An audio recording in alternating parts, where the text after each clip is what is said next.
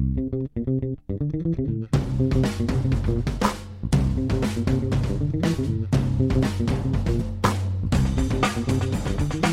there, it's Gary Parrish. It's Thursday, it's March thirty-first. This is the Eye on College Basketball Podcast. I got Matt Norlander with me. I got Sam Vecenie with me. It is the week of the Final Four. We are in Houston for the Final Four. Uh, Vecenie, do you have Final Four fever yet? Are you over? Over you? Are you overrun with Final Four fever? What is Final Four fever? I don't know. It seems like something somebody would say somewhere, though. It, do, do it just ha- sounds like it sounds like alliteration to do me. Do you have Final Four fever or not? It, it was a, it was a simple question. Oh yes, I, I'm thrilled. I'm ready to uh, be here at the Final Four. It is lovely in Houston right now. I'm not sure I've seen more clouds in the sky over the last year, given that I live in Los Angeles. The guy from Southern California complaining about Houston, Texas. I could have predicted this, Norlander. Without a doubt. I mean, come on. By the way, I'm I'm I'm just sick. I'm overrun with Final Four fever right now. Hashtag Final Four fever. Uh, well, you know, I don't know if we need to go that far, but sure. The only thing that would make this better if two pros and a Plumlee were here. I know it's it's it's a it's yeah. a damn shame, but it is. Uh, you have to bring that up. It's sore, it's a sore spot, you know. It does feel good to uh to be down here. You've already seen plenty of coaches. The coaches' hotel is already kind of ridiculous and overrun. I couldn't believe how busy it was actually in the city last night, because usually we get in on Wednesday and there's people, but it's it. To me, it seemed way busier than I expected, so I'm sure the next couple of nights will get uh, pretty outrageous. Yeah, well, last night got outrageous. Let's not lie to each other. It felt outrageous to me. It felt outrageous when I woke up this morning. Yeah, I know. uh, I, I left you, and I was like, I was like, hmm, I wonder, I wonder when that man is going to go to bed. And uh, I think by the tones of our voices, we all, we all know. But hey, it, it really like this is um, this should be pretty cool, pretty fun.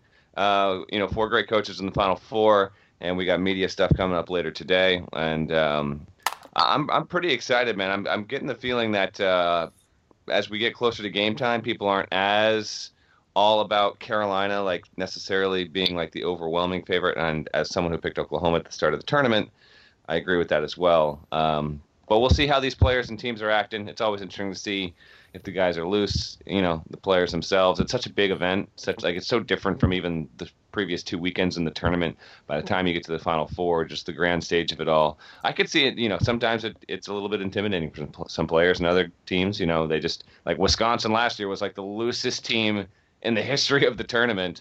Um, ultimately, that didn't end up mattering because they didn't win. But, you know, certainly they were able to knock off Kentucky. I feel like I'm going to be loose. I uh, I uh, I feel good about it. I'm uh, I've been here before. So, yes, you have. Yeah. So yeah. um, I don't feel like there's anything to be uptight about. I'm just going to try to enjoy the experience.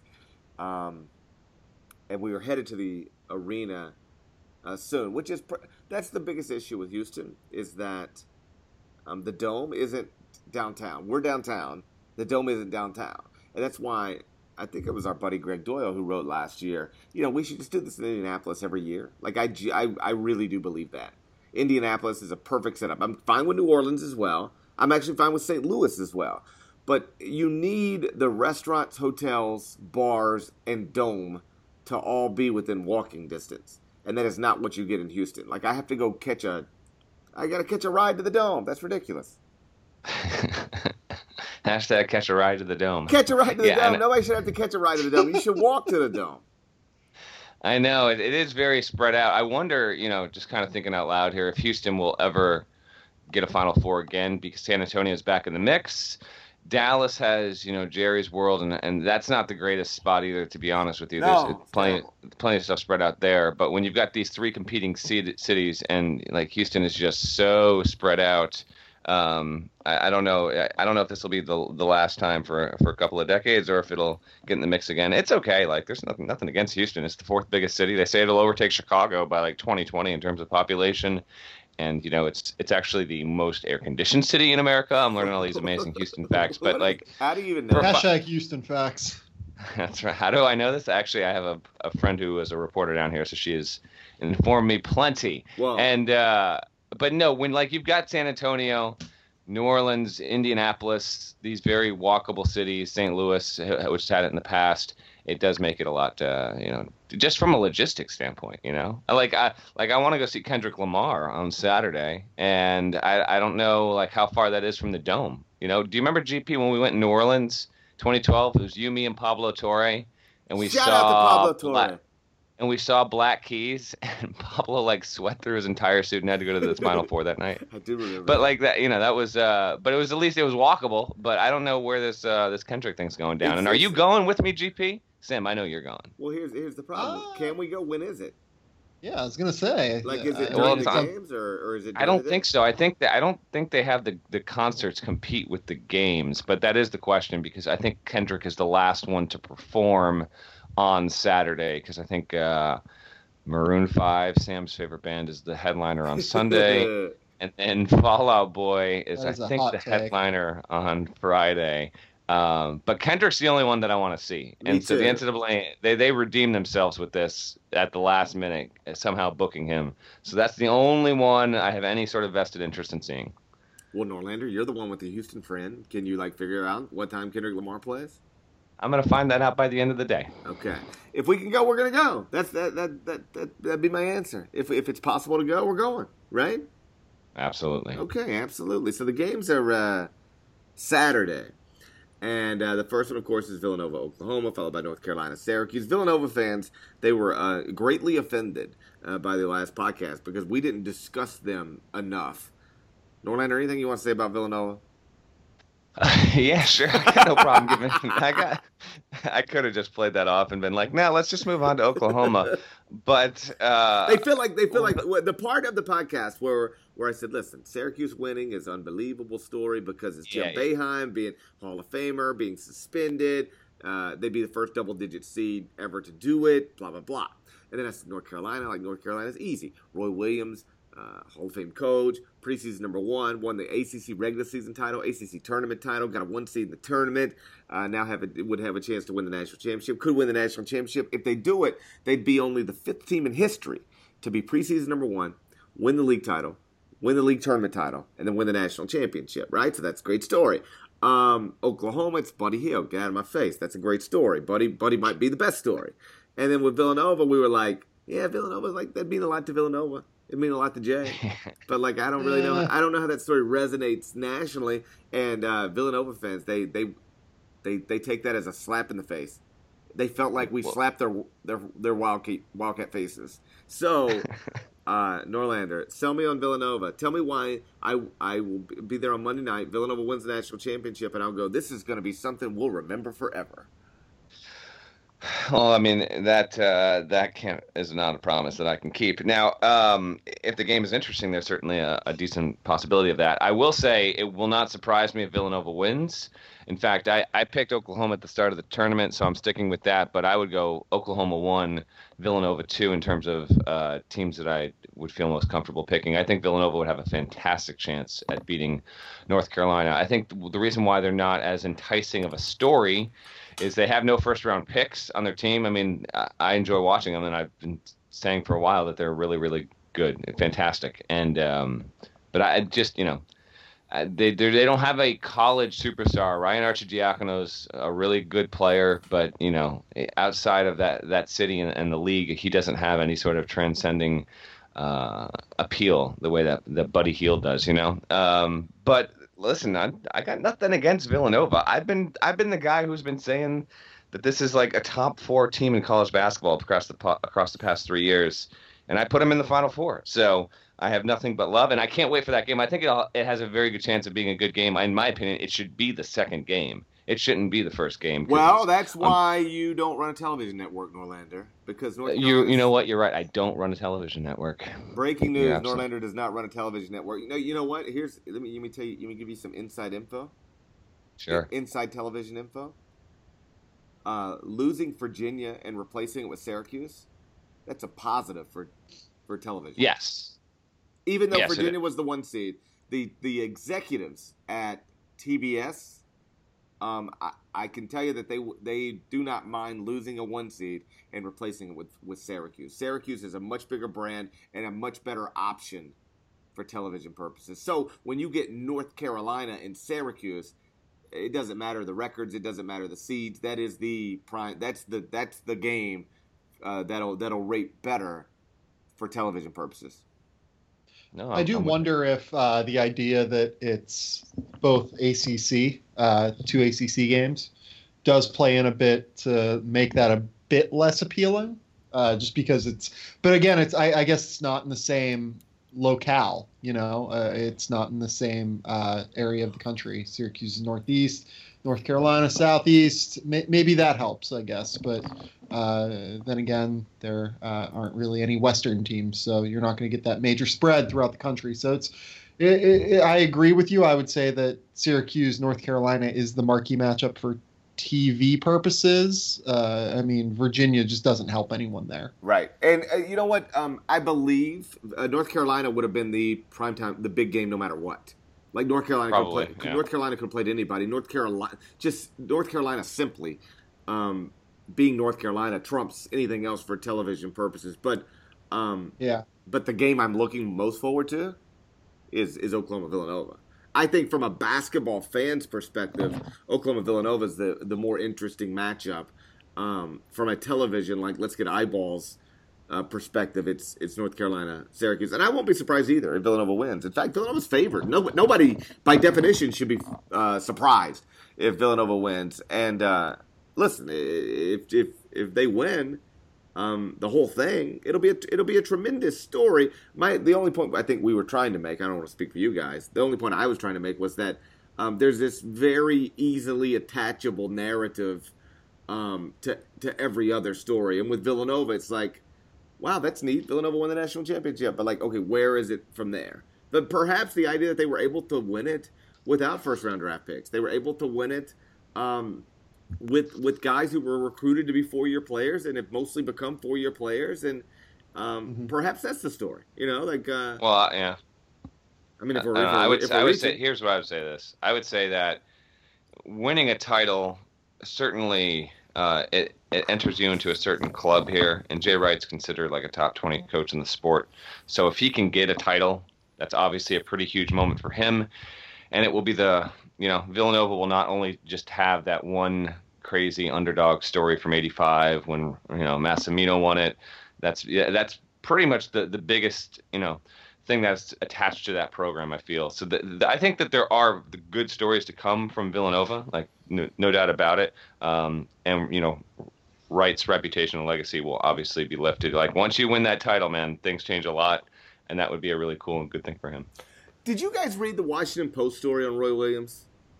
I'm so happy you brought that up because I was going to shoehorn it into this podcast because I think we should actually absolutely discuss it. I did read it by a good writer who I actually uh, talked and hung out with in Chicago, oh, Kent Babb. Oh, I talked and hung out with somebody from the Washington Post. Yeah, it's called... G P, do not even try and give me flack about name-dropping on this podcast. This Some is... guy tweeted at us and said, you guys should start a drinking game whenever Parrish humble brags. You'd be drunk by the end. So don't even go there. This, dude but is, no, this l- dude's already dropped uh, Pablo. He's dropped... Uh, uh, Kent Babb. Kent Babb. Anybody else, you, anybody else you know you'd like to share with us, Norlander? No, I'm okay. But right. The point is, Kent Babb is a, is a just a cool, low-key dude, really talented writer, and Roy Williams is kind of losing his stuff over this. This isn't the first time this season that Roy Williams has taken time out of uh, his, you know, media responsibilities to go after a, a media personality. Obviously, you know, someone misconveyed what Doug Gottlieb had said on a T V show earlier this year about Roy stepping down, and Roy, you know... took a shot at Gottlieb for putting his shorts on backwards while he was at Oklahoma State. I think that's totally fair.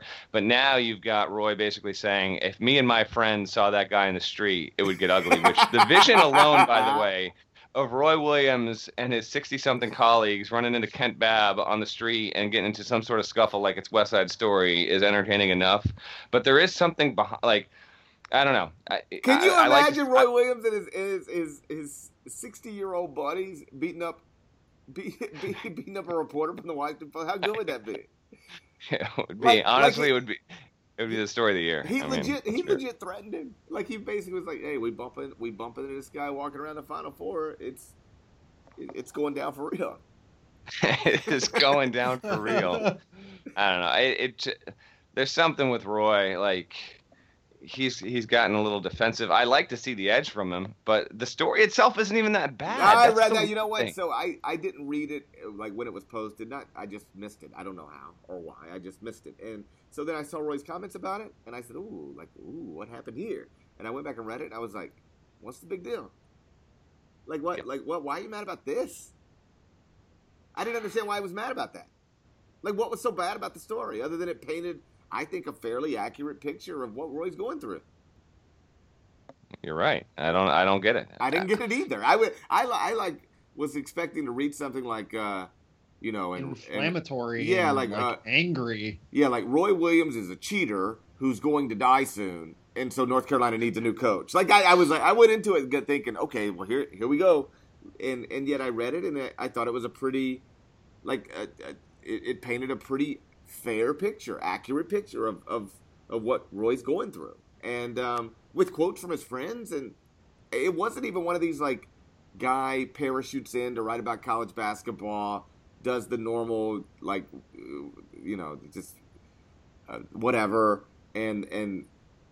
Didn't understand the the, the the the story and blah blah blah. Um, this wasn't that. This was well reported. I thought well presented. Obviously well written because it was written by a talented writer. Um, I don't I don't know why that bothered Roy so much. Well, I think what their argument was, like Roy and his friends. I guess that some of his friends told Roy that they were misquoted. I mean, mm. I, I mean, it, it is. It, that's what it seemed like to me, at least, when Roy kind of went off on the guy. And uh, I don't know. I, I would doubt that, given uh, how, how good of a writer Kent Babb is. And uh, I mean, Norlander apparently knows him well. He, he can tell us about his meticulous nature. Yeah, uh, Norlander. Would, uh, if you could, and this is why it's uh, advantageous to have you on this podcast, um, just a little more detail about, about the author Kent Babb, like where you guys have hung out, what, what yeah, I mean, what kind, what type of food you put no. in your mouth while you were doing it.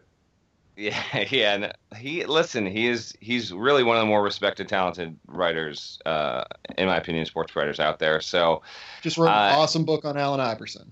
Yeah, and he covers the N F L. Like uh, to be honest, like I'm sure the B S he has to deal with on the N F L level compared to college basketball is. You know, it's it's the worlds apart entirely. But I, I honestly, my my guess is that Roy Williams just doesn't want his friends talking out of school about this. He's insecure with the fact that it's basically openly discussed within college basketball circles about his, you know, when he's going to retire, uh, how much this N C double A investigation has weighed on him. We touched on that on the previous podcast, and so.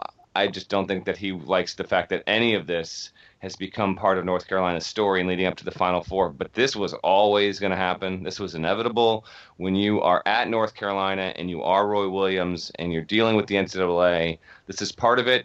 It'll be interesting to see how today goes. We're recording this, obviously, before the Thursday media availability for North Carolina. I think they're the last ones to go near the end of the day. So if any headlines or quotes come out from Roy or the team, you'll see them uh, closer to the evening than early on. But you just got to take it, man. This was just always part of it, and we suspected this would be the case. I, I do like that he's given us stuff to talk about and to write about, and maybe he'll do that again later today. But it was going to be uh, like it was just going to be inevitable when you have this much behind you, and sanctions seem inevitable. Okay, with the N C double A, obviously people are going to talk about w- where you are as a coach, what might happen, how this has affected you. And he has every right to get annoyed with it, but, you know, we have every right to write about it and, and, and report on it.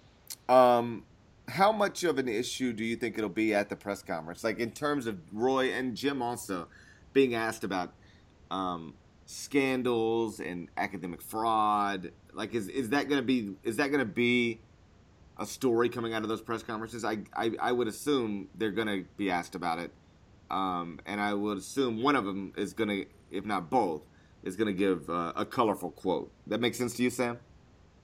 Yeah. I, I mean, I'm not someone who tends to go to press conferences. I don't know how meaningful they are. Uh, it's a lot more beneficial for us, I think, to go to like locker rooms and go to uh, like breakout rooms afterwards and stuff. But Uh, I'm sure someone will ask him about it, and it will probably be someone that you kind of mentioned earlier that will uh, be just parachuting into college basketball, so to speak, and will ask Roy or Jim about something ridiculous. And I'm sure that they will not necessarily hold back their feelings on uh, the absurdity.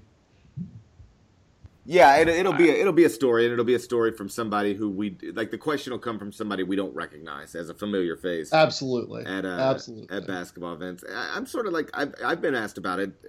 I guess every radio interview I've done between uh, Sunday and, and now, and like my thing is, I, I think it's a fair thing to point out. It's it's certainly worth talking about or or thinking about.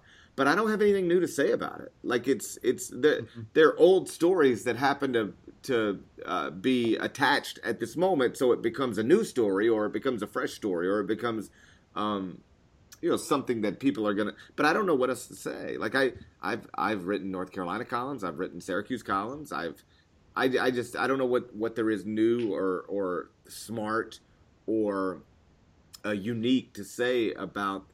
Um, Syracuse and North Carolina, both dealing with scandals. Here they are in the Final Four. Yeah. Okay. No, I agree. Yeah. Is it like? I, I guess they're like. What, is there anything? Is We're about that, to see a whole lot of those, though. Oh, sure, we are. Yeah. I just, uh, for me, I don't know what else there is to say about it. And in fact, I fully agree with you. By yeah, the way, I'm yeah. just saying we're about to see, and I'm sure all of our listeners are going to see a whole lot of those stories coming out of Media Day on Thursday. And if anything, yeah. and I, I can't remember if I've said this on the podcast or a radio show or where. Um, but what I, I, I find it to be more representative of big-time college basketball, big-time college athletics than than George Mason going to the Final Four or Butler going to the Final Four. I mean, if you just look at the very best, and we've talked about this before, the very best coaches in the sport, the guys who are active Hall of Famers, they've all had issues. And not all, but but lots have, right? So like you, you can go through them very quickly. Jim Boeheim's, everybody knows that. I mean, they're like he missed nine games this year. Uh, N C double A suspension for rules violations. Larry Brown, Hall of Famer, also missed, missed nine games this year, rules violations. John Calipari, active Hall of Famer, vacated two Final Fours. Uh, Rick Pitino, active Hall of Famer, hooker scandal, uh, being investigated right now. Um, uh, who am I leaving? Who am I missing? Oh, Krzyzewski, like he's never been Check. hit, but like yeah, but there was the Lance Thomas stuff and, and Corey Maggette. Getty, exactly. Like the idea that you, you have to vacate a Final Four for Marcus Camby, but you don't have to vacate anything for Corey Maggette is just, I'll never understand that. You can explain it to yeah. me a million times. I'll never yeah. understand it. Um, so like the best of the best, they've all, like it, it, it almost seems, I don't want to say impossible, but unlikely that you can have a long, successful career in this sport without also operating outside of the rule book or having your players operate outside of the rule book without your knowledge. Um, so like, yeah, this, okay, North Carolina and Syracuse are in the Final Four. Makes sense to me. What doesn't make sense to me is when somebody like Butler gets there out of the Horizon League or when, when George Mason gets there out of the Cologne. That doesn't make sense to me. But this, this makes perfect sense to me. This is, this is big time college athletics. Uh, you, you nailed it. Um, I, I wonder how much that will and should, uh, you know, be part of the story as we lead up to the game. Cause there's, There's a lot of legitimacy to it. I also think that a lot of uh, fans can grow fatigue of this kind of stuff because I think ultimately, like, it's something that's uh, like a major part of each program's story and each coach's story. Um, but when we get to the Final Four, they want to, you know, they just want to watch the games. They hope the games are good. A lot of that stuff they don't really care about in the moment. Not that we should ignore it, because I don't think that we should. Um, I just think that sometimes with some of these issues, we can hit saturation points. Uh, and they can get really, really old really fast. It's kind of like why with the N F L, like I love watching football, but like the like it's just constant, you know, storylines that are just banged in your head consistently, and it just gets, you know, it, it kind of takes some of my joy away from actually following the sport.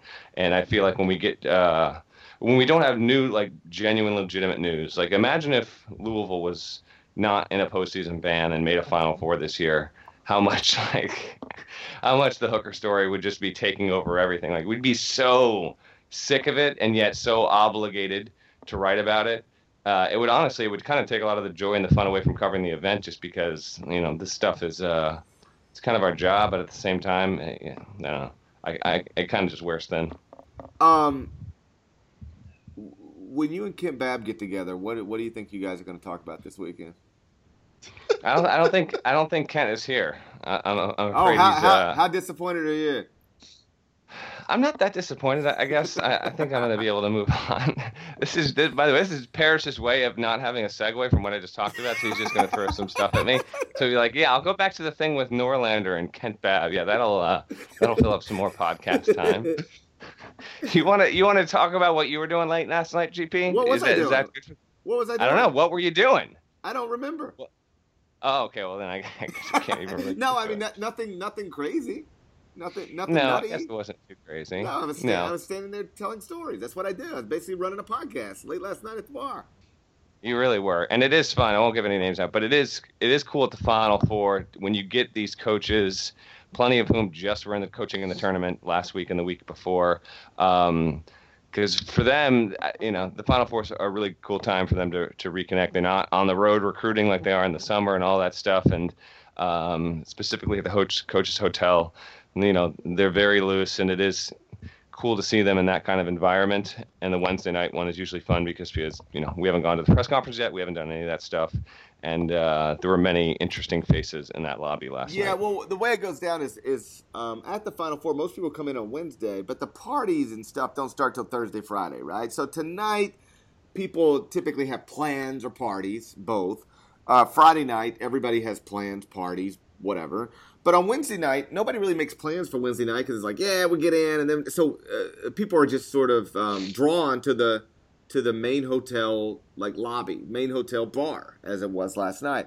And so, um, yeah, it was like, you know, every, every, not every coach in America, but a whole bunch of them, uh, just hanging out last night, tables, bars, whatever. And uh, it's it's a good place to be. You you a you just you you meet up with uh, with with people that you, you haven't seen in a while or, or, or talked to in a while. Um, but b like the storytelling is pretty. Uh, as yeah. you saw last night, the storytelling is really, really good. Like, there's some great storytelling. Um, Without a doubt. Yeah, so the Wednesday night at the at the hotel is always a good time. So, listen, uh, I said that we're, uh, as soon as we wrap this up, we're headed over to the Dome for uh, media availability. And one of the things, uh, if you want to touch on a Villanova story that I'm, I think I'm working on is uh, Jay Wright. Because this is a guy, everybody, I don't think anybody remembers him not being successful as a coach, because he's, like, consistently been good at Villanova. But the first three years, what was that chuckle about, Sam? You remember when Jay Wright sucked? uh, I am not old enough to remember when Jay Wright sucked. Okay, this is perfect, right? But here, here's the deal. He, um, in his first three years at Villanova, missed the N C double A tournament. It was a miss, miss, miss. And in that third year, um, they had, in, like, Uh, off the court issues. There was like a phone card scam or some sort of like, like team half the team was suspended. I'm overstating all of this, but it was like something. It was a deal. And if we would have been around, even I'm too young to have been around back then for this. But if we would have been around, are we sure about that? Well, shut up, Sam. If we would have been, if we would have been around, and we're doing a hot seat, a hot seat list. Like the one that had Brian Gregory on it and Dave Rice on it and Travis Ford on it, which is also another interesting thing I'll, t- I'll talk about in a minute. Um, if we would have been doing a hot seat list in that year, heading into Jay Wright's fourth year at Villanova, he would have been on it. He would like if he would have had a bad year in his fourth year for whatever reason. You might lose a bunch of close games, starting point guard gets hurt, whatever. He really might have been fired at Villanova after four seasons, and instead they went to the Sweet sixteen, and it's been. Uh, You know, it's, it's I don't want to say it's been dominant. It's been, it's been very good, high-level college basketball program ever since. But just sort of the – and I, I don't think it's a lesson that, hey, if you give somebody time, they'll figure it out. Because sometimes you give somebody time, they'll just, they'll just screw it up, right? But I, I do think that it it, it underlines um, just how uh, on the ropes his career might have been. Like, he was one bad year away from maybe getting fired. And I, I, I think that's a – That's a pretty unique thing to be in that position, and then, and then immediately flip it to a point where now you're headed upward, and and now you've sustained it for like, you know, fifteen years or whatever it is. it's uh, like I, I think once I've I've long believed that once you end up on the hot seat list, you never really get off of it. And yet Jay Wright is probably the the best current example of that.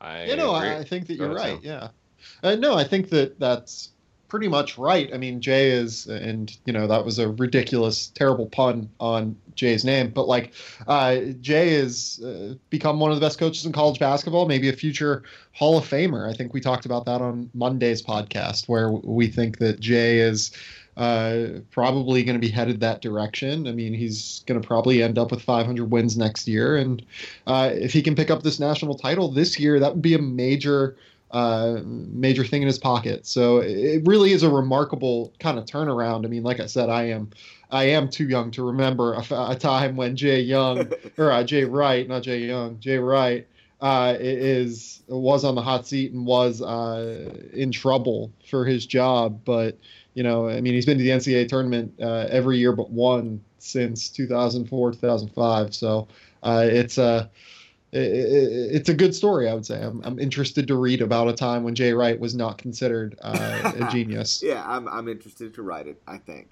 Um, okay, Norlander, let's wrap up with this because I thought this was interesting. As the coaching carousel thing continues to uh, unfold, and uh, I guess the most recent notable news is Travis Ford is the uh, new head mm-hmm. coach at Saint Louis.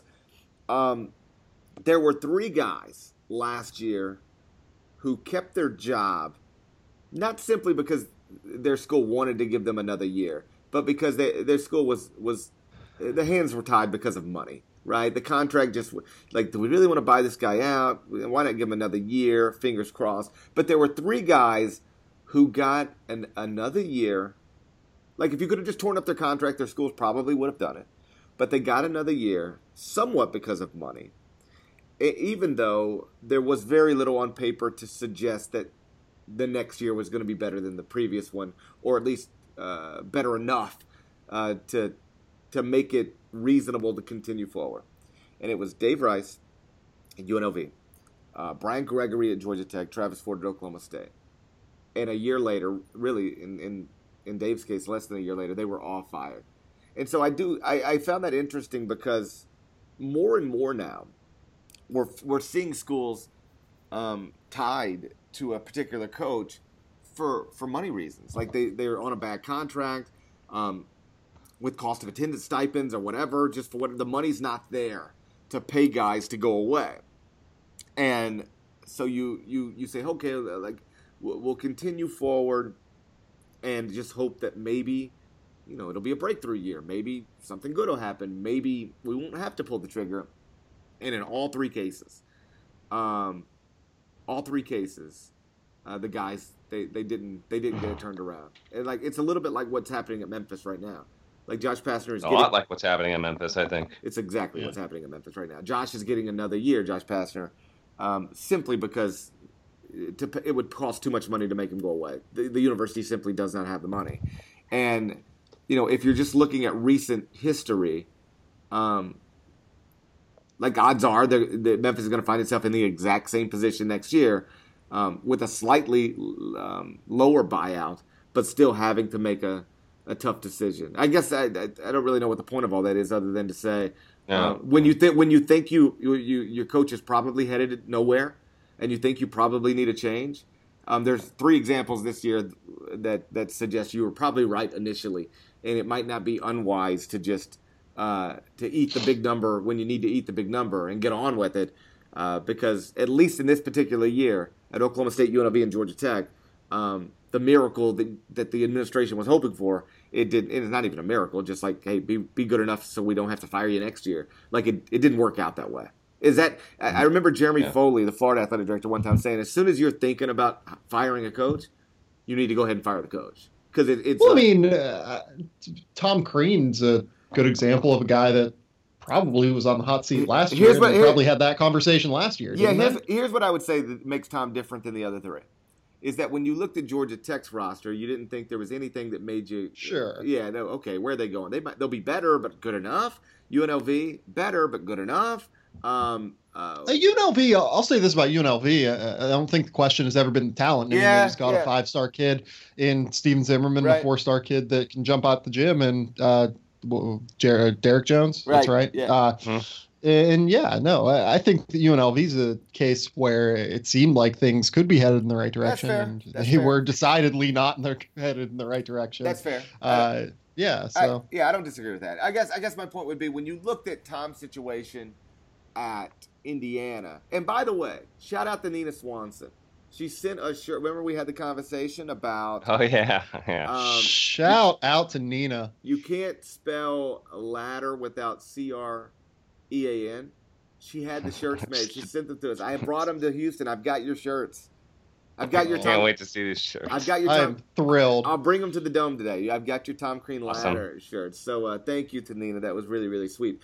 Um, I guess the difference for Tom would be, you when you looked at what he had coming back and what he was enrolling, you saw a preseason top fifteen team. Now, obviously, if he would have run it into the ground instead of straight up a ladder.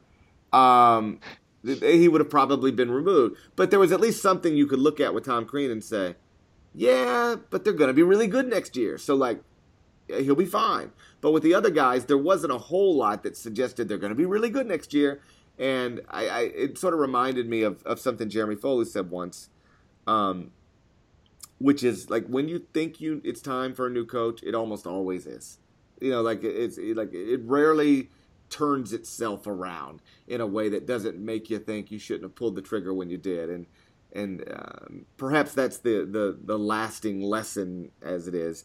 Um, at Georgia Tech. Here, here would yeah. be my question to you. Okay. Do you think that Georgia Tech is okay having turned its wheels for a year and not having to pay another year of buyout to Brian Gregory? Do you think that that is worth the expenditure, so to speak, of not having to pay the buyout for well, a year well, they, versus paying? Well, they, they they clearly decided it was because um, that, that's the decision that they made. But sure, um, like if money's not an issue, and that's I guess that's the point. Money is an issue. I was going to say like money is an issue money for is a lot of issue. teams, right? So. Um, I mean, does it do any long term damage? I don't know, but it, it like if if um, I don't know, like let's say they hire Jeff Capel, and Jeff Capel's going to be the guy to rebuild Georgia Tech. Well, you're you're a, you're a year behind schedule.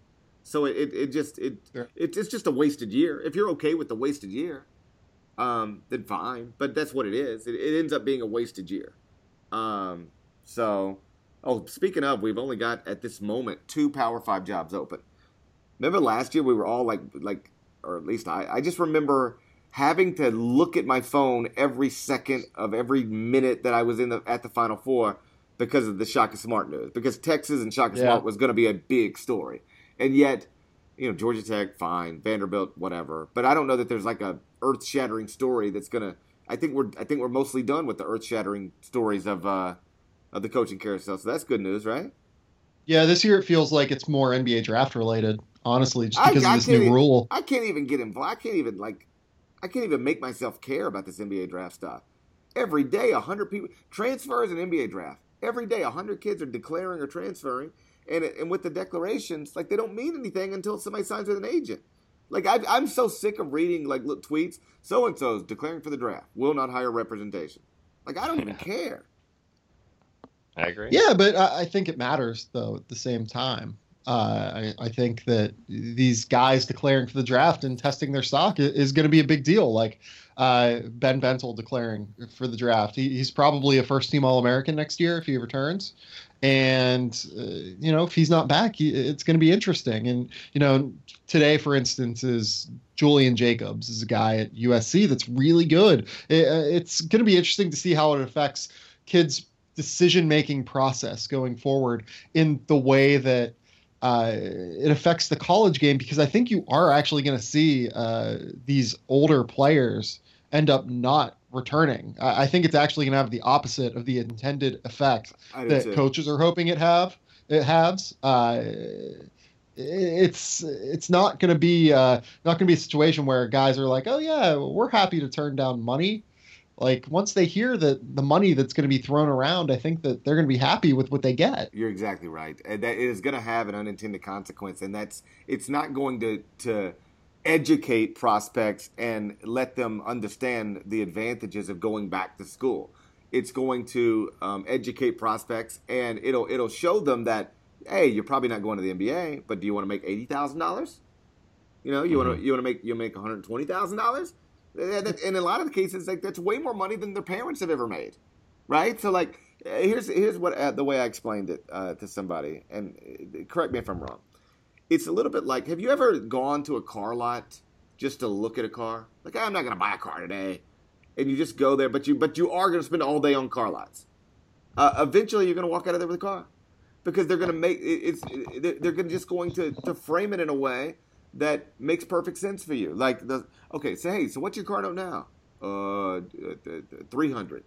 Oh, well, listen, I can get you this brand new car. It, uh, it doesn't have any transmission problems that you have in your other car, and we can low, you know, yeah, it's going to be a, a you know four hundred twenty-eight weeks or, or months or whatever your payments, but I can get you, I can get your payment under two hundred fifty dollars. And so you start going, okay, so uh, I can get a brand new car for less money per month. So I'm actually saving. You'll trick yourself into thinking you're saving money. Oh, this is great. I'm saving money. Uh, bottom line, once you start walking around that car lot, you walk out of there with a car. One time we went to get Kelly a new car, walked out of there with two new cars. Like, I just bought one because I was there. They were like, you know, if you get two at the same time, it's like, I was like, cool, let's get two at the same time. Then I walked out of there. I'm like, why did I buy a new car today? Like, but once you walk in those in that world, um, it's it's designed for you to to. What in the world is going on? What was, what that? was that noise? What was that, Norlander? I was just, I was just washing my hands real quick, dude. what, what's wrong with you? To be fair, at one point in this podcast, I went up and got some more water. so, uh, it, was, it was during the middle of a G P soliloquy, so I kind of just went for su- it. I'm actually surprised that you heard that because I didn't. Well, you, well, you have a microphone on, so you shouldn't be surprised. I know, but it was just so much louder than I thought it would be. Gotta hit that mute button. Well, yeah, you, gotta gotta hit the, you gotta hit the mute button, dog. I love that I threw him. I love that I threw him off just now. That's so funny. Uh, so, uh, uh, Sam, uh, if you happen to like still be sure. near the computer as I was talking and heard what I said, I was with my computer. I just was watching my. Just washing my hands. And, and like, it, it, here's my bottom line: once these kids get out there and get in the world, and they they're they're not having right. to deal with English class, and somebody tells them, "Hey, oh, I'm going to level with you. You're not going to the N B A, but I can get you eighty thousand dollars to play in Turkey, tax free, and you don't have to go to class at nine o'clock in the morning on Monday, right. Wednesday, Friday." I think some kids are going to go, "Wow, I didn't even realize that all this was an option." That's well, it's not even it's not even Turkey. What's going to happen is N B A teams right. are, are going to have money to throw around this summer. Like, a lot of people don't realize the effect that the rise in the cap is going to have. Like, it, you're going to go from getting N B A guys who get, you know, seventy-five dollars to go to camp or seventy-five thousand dollars to go to camp like Taryn Petaway did last year. That's going to go up to like one hundred, one twenty-five this year, I think, right. uh, with guys that are, you know, go undrafted, like Malik Newman, for instance. Malik Newman might not get drafted. I think that, you know, he probably does. But, you know, say that he has a bad draft process and goes undrafted. Some team is still going to be like, all right, like, you know, Malik's a year off of being like a great prospect. You know, we we think he can, you know, really score, even though he only averaged like ten points a game this year. We're going to take him. We're going to. You know, we, we want to get him away from other teams and uh, develop him ourselves in our D-League program. We'll give him one hundred twenty-five thousand dollars to come to camp, and uh, we'll just kind of cut him at the end of camp, and he'll be in our D-League team. So it's, uh, I, I, yeah, I, I don't think that a lot of people realize the effect that all of these new rules are going to have, and uh, all of the uh, salary cap rise is going to have. Uh, in the decision-making process as far as these uh, N B A kids go. Because like a kid like Julian Jacobs, who, yeah, he, he's probably on the borderline of getting drafted. But uh, by the end of it, you know, he's twenty-two already. He's going to be able to probably make seventy-five thousand dollars plus D-League wages plus or, or, you know, European wages, whatever you want to call it. And he'll have a shot to go to the N B A one day. It's just it's a... This is going to end up going way more poorly for the college game that I than I think uh, a lot of coaches realize. I agree. Last question. If these rules would have been in place, say, back around two thousand, uh, I don't know, nine, ten, do we ever get four years of Devin Downing? Oh, man, great question. Have you thought about that? I don't. I actually have thought about that. I don't think we do. To be honest. I don't think and so then the, the course of this podcast has changed forever. Shout out to so. Devin Downey. That God, that would have been a shame, wouldn't it? Have? Yeah, I, I had it in my mind, man. I was seeing how long we could go yet again. So. Hey, hey, Norlander, what time is Kent Babb coming to pick you up to take you to the Dome? Let's get this. I got to get over to the Dome and work, man. Let's just wrap this podcast up. All right, I got to go. All right? I got to go. Yeah, um, you, you, you want to... We'll, we'll talk again, like, tomorrow. I Actually, I'll, see you, in, I'll I, see you in, like, forty minutes. Hey, I don't have anything else to say. All right? Do we, if we, unless something wild happens... Shocking. Unless something wild happens to, today, I'm out of stuff to say. I don't have anything to say. We'll figure it out. We'll figure it out. Go subscribe to the Eye on College Basketball Podcast at iTunes. That's the best way to get your hands on the most recent episodes quickly. So do that, and we'll talk tomorrow. Hopefully, um, hopefully something will happen, and we'll have something to say. Bye.